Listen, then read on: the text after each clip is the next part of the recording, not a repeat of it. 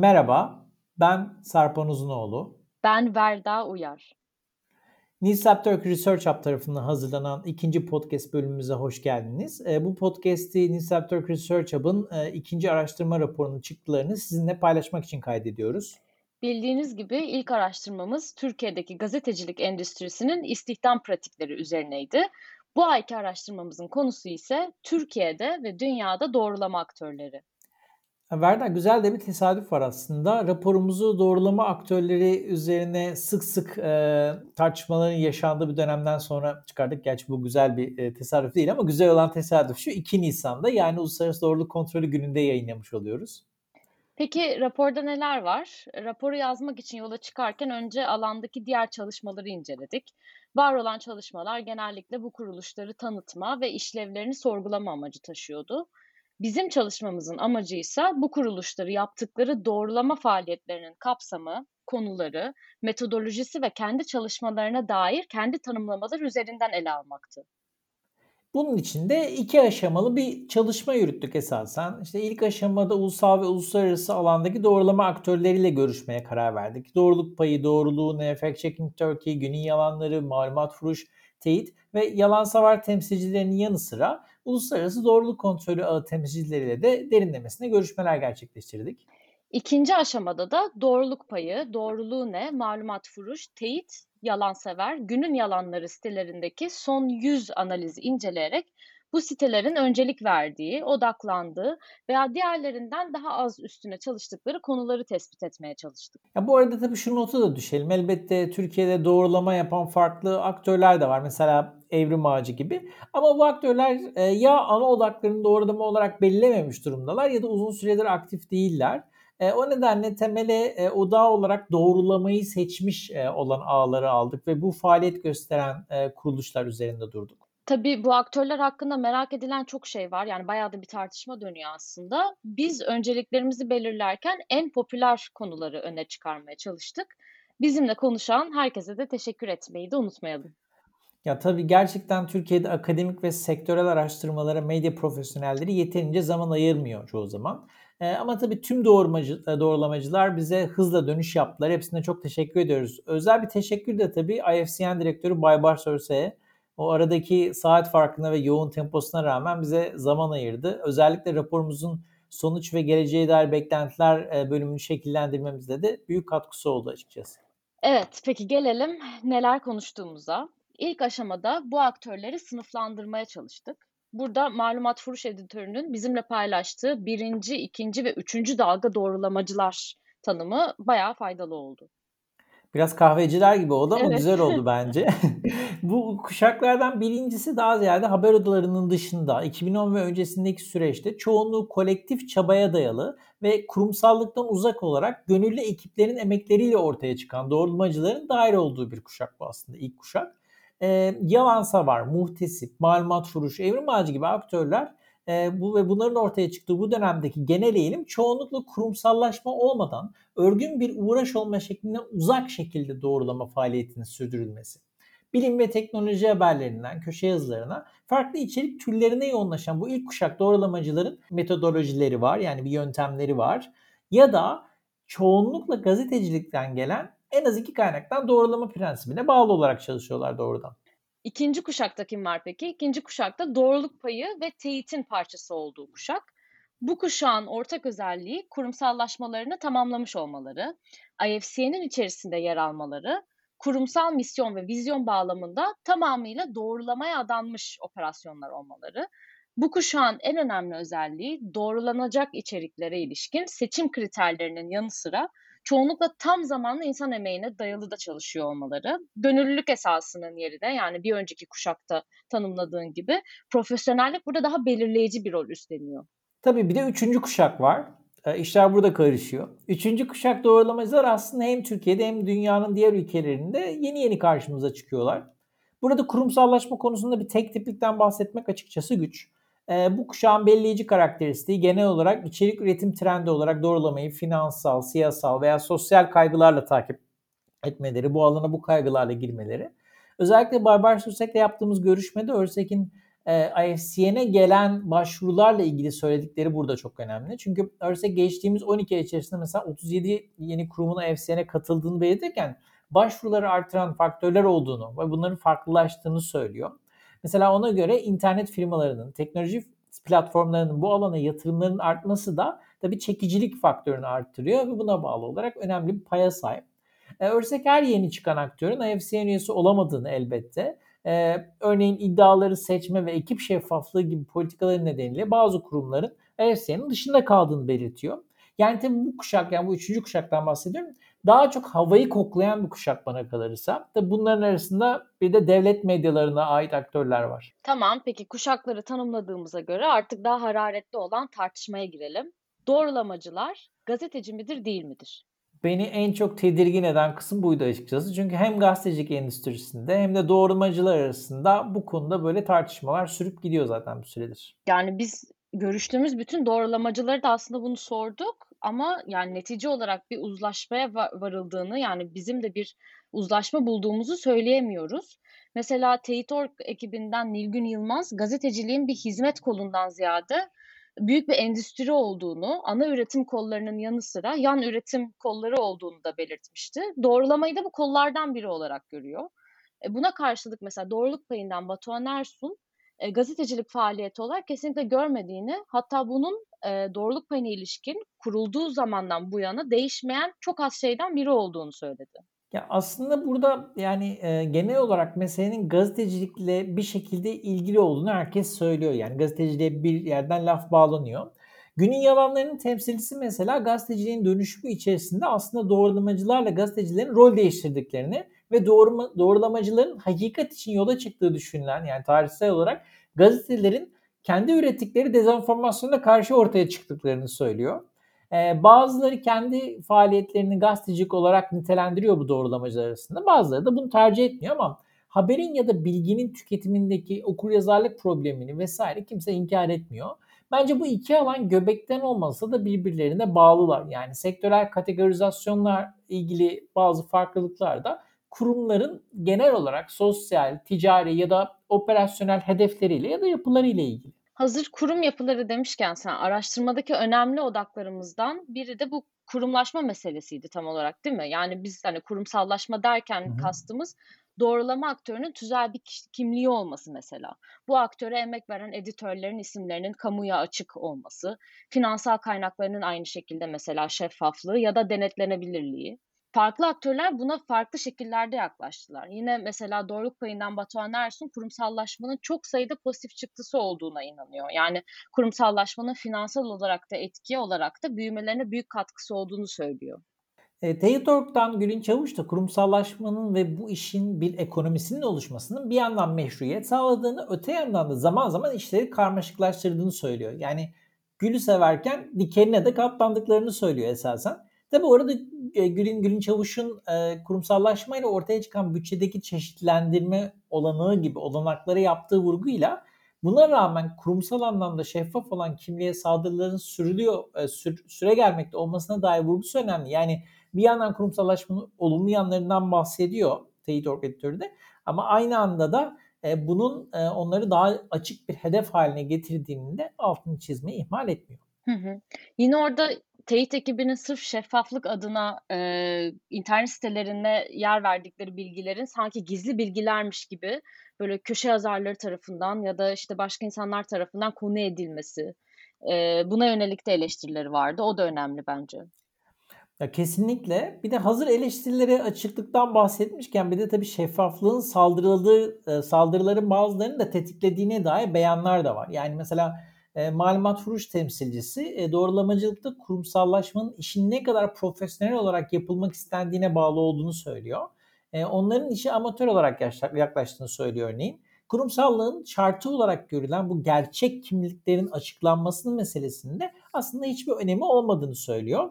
E, o editörün e, ki o anonim kalmak istedi e, bu görüşmeler kapsamında da e, ortaya saf hakikat koyuyoruz biz. Burada ne gibi bir problem olabilir gibi bir yaklaşımı var.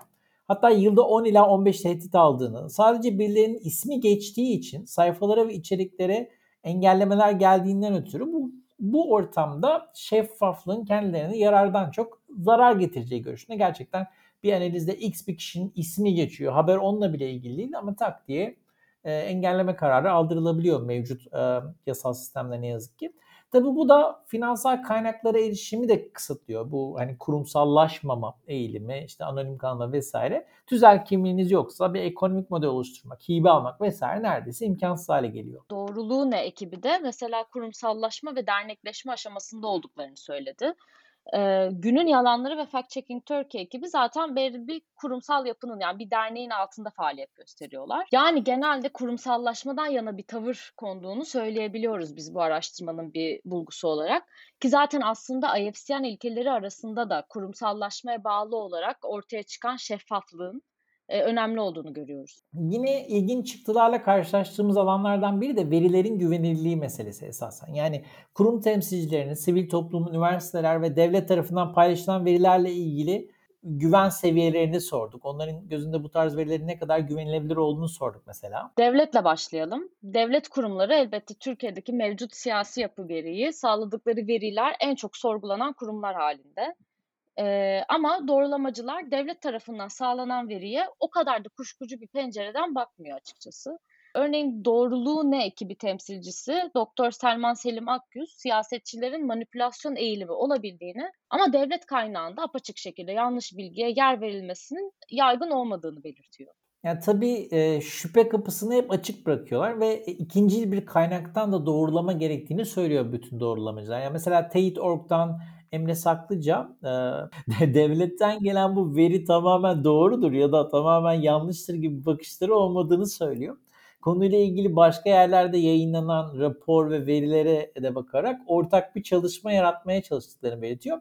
Ellerindeki tek kaynak da bu olduğunda e, devlet kurumlarına gidiyorlar ve devlet kurumlarından ekstra bilgi talep ediyorlar onlar. Yine Teyit.org'dan Nilgün Yılmaz'ın da bununla ilgili bir yorumu vardı. O da önemli olanın kaynak değil, verinin belli bir metoda uygun olarak toplanıp toplanmadığı ve tutarlı olup olmadığını söyledi. E, bu da metodolojik ve bence yerinde bir yaklaşım. Tabii burada e, doğruluk payından Batuhan Ersun'un söyledikleri de bence önemli. E, tabii burada aynen aktarayım ben. Güzel bir e, pasaj var burada. Türkiye'deki fact checking işinin en zor noktası burası. Resmi verilere güvensizlik ortamı var. Güvensizlik her geçen gün artıyor. Acaba pozitif bir şey olur mu diye bekliyoruz ama bir gelişme yok. Bir fact checking grubunun ben resmi verileri kullanmıyorum deme lüksü yok. Bu verileri kullanmak bizim en büyük parçamızdan biri. İstiyoruz ki bunlara güvenelim. Çok daha farklı alanlarda, kategorilerde içerikler çıkarabiliriz bu şekilde. Aslında burada malumat furuş temsilcisinin de benzer bir e, sözü vardı. Yani devlet kurumlarının da birçok veriyi uluslararası ölçütlere göre hazırladığını, bu veriyi görmezden gelmek yerine veriyle çelişen başka veri setleri varsa e, onları da değerlendirerek, onlara da bakarak bir toplu genel analiz yaptıklarını belirtti. Tabii gelelim bir de sivil toplum. Hani devlete baktık, sivil topluma da bakalım. E, sivil toplum rapor ve araştırma söz konusu olduğunda burada işler biraz karışık. Çünkü bilgi hiyerarşisi ve metodolojiye en fazla görüşmeciler tarafından vurgu yapılan kısımlardan biri de burasıydı. Burada genel olarak kuruluşun bu veriyi nasıl derlediği, ilgili araştırmanın bu kuruluşun uzmanlığıyla ne kadar ilgili olduğu, e, kuruluşun ne sıklıkla bu alanda bilgi yayınladığı gibi temel meseleler öne çıkıyor. Zaten neredeyse herkes tek başına bir raporun, bir doğrulamanın ana dayanağı olmayacağına dair hemfikir. Tabii üniversiteler ve akademisyenler tarafından üretilen veri setlerinin güvenilirliğini de biz e, sorguladık. Ee, üniversiteler tarafından üretilen bilgiyle genel olarak doğrulamacılar arasında bir uzlaşma olduğunu söylemek mümkün. Yani söz konusu bu olduğunda. Daha akademik arka plandan gelen doğrulama, doğrulamacılar bilgi hiyerarşisi konusunda daha detaylı bir filtreleme mekanizmasından bahsederken çoğunlukla olarak yayınlanma, yayınlanan mecra, uzman referans gibi bazı niteliklerin doğrulamacılar tarafından önemsendiğini gözlemek mümkün söz konusu üniversiteler ve akademisyenler tarafından üretilen veri olduğunda. Gelelim başka bir tartışmalı konuya kaynaklarla ve yalan haber yapan kuruluşlarla kurulan iletişim ve ilişkiler. Burada da aslında doğruluk payı malumat furuş gibi doğruladıkları iddiaları belli bir grup içerisinden seçen kurumlar için e, kaynakla iletişime geçmenin uygulanması daha kolay bir süreç olduğu düşünülebilir. İşte biri köşe yazarlarına gidiyor, biri parlamenterlere vesaire gidiyor. Ama bu iki platformda eskiden beyanlarını kontrol ettikleri kaynaklarla iletişime geçtiklerini ancak çeşitli sebeplerle bu pratiği artık devam edemediklerini belirtiyor ve zaten farklı zamanlarda da çoğunlukla beyan doğrulaması yaptıktan sonra bile siyasetçilerin örneğin doğruluk payı örneğinde hatalarını düzeltmemekte direttikleri söylendi görüşmelerde. Aynı durum ne yazık ki köşe yazarları için de geçerliydi. Ya bir pesimizm hakim sanki bu noktada. Platformlar arasında gözlenen ortak kaygı zaten işte kaynaklı iletişime geçerek bu kişiyi toplumsal olarak görünür bir şekilde yaydığı yanlış bilgiden dolayı sorumlu ve hesap verebilir kılma çabasının bir şey değiştirmeyeceği yani anlamsız olacağıyla ilgili. Ya bu kaygı da aslında e, ne yazık ki biraz gerçekçi bir kaygı. Yani sadece bir fanteziden ya da dünyaya kötü taraftan bakmaktan ibaret değil. E, benim e, ilgimi çeken kısımlardan biri mesela Fact Checking Turkey'in doğrulamalarının beyanlarına göre BBC ve e, The Huffington Post tarafından dikkate alınmış ve bilgilerin düzeltilmiş olması oldu.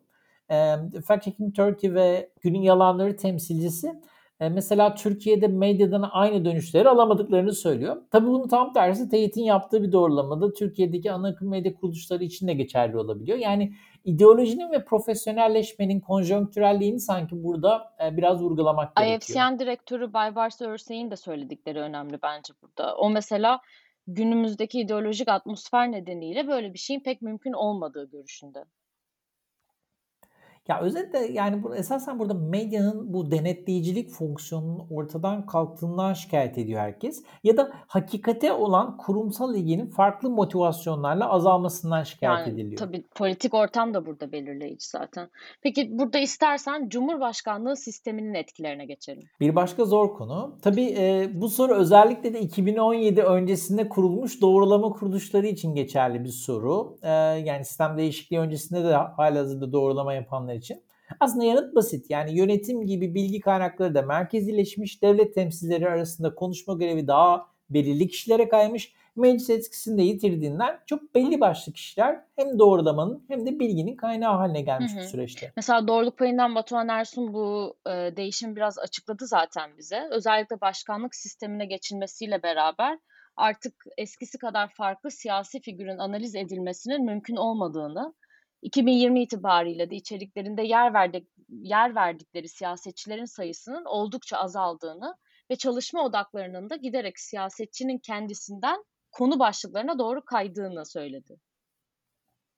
Aynen yani doğruluk payı esasen bu değişimi e, en keskin şekilde gözleyebileceğimiz platform. E, zaten genel olarak diğer birinci ve ikinci dalga platformların da kanısı yani görüştüğümüz bu Hı yöndeydi. hı. Peki gelelim en zor soruya. Eee, burada biraz tabii dedikodu da içerdiği için zor bence. Doğrulama aktörleri birbirlerine nasıl bakıyorlar? Bu soruyu sormadan önce tabii biraz tereddütümüz vardı ama iyi ki de sormuşuz. Bayağı ilginç çıktıları oldu bu sorunun. Ya kesinlikle. Yani hakikat gibi bir hedefi kendilerine koyan organizasyonların e, benzer organizasyonlara nasıl baktı bence müthiş önemliydi. Yani doğrulamacıları birbirlerini nasıl gördüklerini sorduğumuzda önümüze çıkan tablo esasen IFC'nin imzacısı olan e, ve bu alanın kurallarını kabul etmiş olan platformların doğrulamacıların gözünde e, genel olarak daha muhteber olduğunu gösteriyor. Niye? Çünkü şeffaflık ve kurumsallaşmanın faydasını gördüler aslında bu şekilde. Ama tabii bunların daha fazla itibar görüyor olması diğerlerinin güvenilir bulunmadığı anlamına da gelmiyor. Yani daha ziyade farklı konularda birbirlerine şerh koyabiliyorlar. İşte içerik üretenlerin mesela anonim olması olabilir, metodoloji olabilir, sık sık içerik üretmemek olabilir vesaire. Ama tüm bunların arasında bir aktör ayrışıyordu. Evet, e, Günün Yalanları ve Fact Checking Türkiye ekibi genel olarak en fazla eleştirilen ekip oldu. Metodolojileri ve analizi biçimlerine ilişkin çok ciddi eleştiriler yapıldı. Örneğin malumat furuş editörü hükümete yakın gördüğü bu kuruluşların ve benzeri doğrulama hareketlerinin kaderinin Yeşil Top Hareketi gibi olacağını bile söyledi. Ama tabii Günün Yalanları ve Fact Checking Türkiye ekibi de onlara karşı boş değildi. Evet evet. Yani günün yalanları temsilcisi de mesela gelir kaynakları ve yerel siyasetçilerle yakınlıkları gibi söylemler üzerinden başta teyit org olmak üzere diğer doğrulama aktörlerini yani bayağı bir eleştirdi. Bu kısmın ratingi bol. O nedenle ayrıntıya girmek yerine dinleyicileri ben rapora yönlendirmeyi tercih ederim. Bir de geçen sefer raporun en önemli çıktılarını burada anlattık. Halkımız da tembelliğe kapılıp e, tamamını okumamış. O nedenle bu sefer böyle yapmayalım. E, dedikodulu kısım raporda Doğru bırakıyorum. diyorsun. Esasen raporda ele aldığımız birkaç soru daha var. Eee, kısaca onlara da değinelim. Hem doğrulamanın geleceğine dair kısım hem de az ele alınan konulara ilişkin kısımlar. Bence bunlar önemli kısım kısımlar aslında raporun. Eee, ama bence iklim krizi ve sağlık konularının gelecekteki belirleyiciliklerine ilişkin vurgulara değinmemiz gerekiyor. Yani, tabii ki bir de tabii içerik analizi yaptık, bu süreçte. Biz daha doğrusu çoğunu sen yaptın, yalan değil. Orada durum ne Verda? Neler gördün, neler gözlemledin? Yani, orada da şöyle, içerik anlamında öncelikli olarak, direkt gözümüze çarpan bir şey var tabii. Yani, analizlerin içerisinde sağlıkla ve daha spesifik olarak COVID-19 ile ilgili olanların ağırlığı. Görüştüğümüz platformların hemen hepsi zaten pandemiyle beraber bu alandaki yanlış bilgileri kontrol etmeye daha çok mesai harcamaya başladıklarını söylediler. Yani hatta mesela ekibine sırf bu konular özelinde doğrulama yapabilecek yeni kişiler istihdam ettiğini söyleyenler dahi oldu. Eee, tabii burada küresel sağlık krizinin getirdiği bir panik ve bilinmezlik ortamının yanı sıra aslında insanların yani daha doğrusu internet kullanıcılarının dijital alışkanlıklarında yaşanan bir değişimin de payı var. Yani daha çok içerik tüketimi eğilimi oluşmuş oldu insanlarda. Daha çok bu sebeple de aslında içerik üretti bir yandan bu platformlar. E zaten dezenformasyon da hani aynı şekilde bayağı bir artış gösterdi. E bu doğrulamacılara da epey yaradı aslında. Çünkü mesela sayfa tıklanma, erişim sayılarının çok arttığını söylediler bize. Onun dışında yani tabii bir süredir Covid-19 dışında bir şey konuşamıyoruz. Başka bir şey pek mümkün değil konuşmamız ama ondan arda kalan zamanda da genellikle e, gündem sosyal medyada e, yine gündeme dair viral olmuş içerikler olmuş. Yani e, burada aslında bir siyasi alana ne kadar girdiklerini merak ediyorduk. Yani bizim üzerinde durmak istediğimiz nokta oydu. E, çünkü bunun üzerinden çok eleştiri yöneltiliyor bu doğrulama kuruluşlarına. E, alanın neyi kapsadığı da ama burada bir ayrı tartışma konusu. Yani biz tabii hani siyasetle ne kadar ilgilisiniz diye soruyoruz ama teyit ekibinin orada güzel bir saptaması vardı. Mesela çok girilmeyen ama aslında önemli toplumsal etkileri olan bu daha demin bahsettiğim hani iklim meselesi gibi bu konulara da girmenin de bir noktada politikleşmek anlamına geldiğini söylediler mesela. Ama bir yandan e, yani kuruluşundan beri direkt olarak siyasal alanın doğruluk kontrolünü sağladığını söyleyen doğruluk payında e, yani giderek bu alandan uzaklaşmış mesela. E, o zaman artık yani partiler ve kişiler üzerinden doğruluk kontrolü yapmak pek mümkün değil mi Türkiye'de gibi sorular da çıkıyor tabii. Editoryal politikalar da giderek etkilenmiş bu e, politik atmosferden. Yani sadece belli bir kesimden gelen iddiaları, yani belli bir ideolojik kesimden gelen iddiaları seçen, e, devlet kurumları ya da hükümetten kişilerin resmi açıklamalarını mesela mutlak doğru kabul eden platformlar da çıkmaya başladı. E, bu mesela diğer platformlar için çok sorunlu bir metodoloji yani uygulanmaması gereken bir doğruluk platformu içerisinde uygulanmaması gereken bir metodoloji. E, bu tarz içerik üreten platformlarda dil de tabii bir anda subjektifleşiyor. Yani o açıdan da farklılaşıyor gibi gibi gidiyor. Gerçekten bu içerik analizi kısmı e, ve onun çıktıları çok ilginç. E, tabii ki çok daha e, geniş zamanda çok daha geniş bir araştırmayla aslında daha iyi bir röntgen çekilebilirdi. E, ama biz kısıtlı zamanımızda e, gerçekten çok iyi toparladığın şekilde bu viral denen içeriklere fazla fazla yönelen bir doğruluk alanı oluşmuş. Ama hı hı. siyasetçi söylemleri ya da devletin temelinde olduğu söylemlerde çok da fazla incelenmemiş gibi görünüyor. En azından benim incelediğim kısımlarda da böyleydi. Senin de sanıyorum ki benzer gözlemlerin var. Şimdi istersen bir özet geçelim. Yani artık podcast'i de uzun tutmanın anlamı yok. Raporu çok uzun tutuyoruz zaten. Şöyle ki basit bir şekilde toparlamak gerekirse Türkiye'deki siyasi kutuplaşma zamanla doğrulama alanına da yani yavaş yavaş nüfuz etmiş ve gelecekte daha da fazla bu kutuplaşmanın etkileri e, hissedileceğe benziyor. Hatta bu bana kalırsa kaçınılmaz ama beni daha çok şaşırtan bir tansiyon daha var ve bence bu doğrulama aktörlerini de biraz üzmüş. Gazetecilik endüstrisiyle doğrulama arasında süre gelen bir tansiyon var. Doğrulama aktörlerinin çoğu bunca şeffaflığa rağmen hem toplumu hem de içinde bulundukları endüstriyi ikna edememiş gibi geldi bana. Bu durum bana da daha ziyade doğrulamacıların eksikliğinden çok sektörün kendi eksikliklerine bakmak istememesi ya da insanların politik kanaatlerinin yanlış olabileceğine çoğu zaman inanmak istemiyor olması yahut politik olarak onların mücadelelerine e, zarar getirebilecek ya da kendi söylediklerine ters düşmelerine neden olabilecek doğrulamalardan bir şekilde kaçınıyor olmaları. Yani daha geniş bir değerlendirmemiz de var elbette. Yani raporun sonunda okurlarımız ya da dinleyicilerimiz bunu bulabilecekler ama her şeyi de podcast'te bırakmayalım değil mi? Doğru diyorsun. Bence de gerisini rapora bırakalım. Oradan okusunlar. Bizi dinlediğiniz için çok teşekkür ediyoruz. Raporla ilgili tüm sorularınızı sarpan.newsletturkey.org ya da verda.newsletturkey.org adresleri üzerinden bize iletebilirsiniz. Önümüzdeki ay yeni raporumuzun çıktılarıyla tekrar karşınızda olacağız. Hoşçakalın. Kendinize iyi bakın.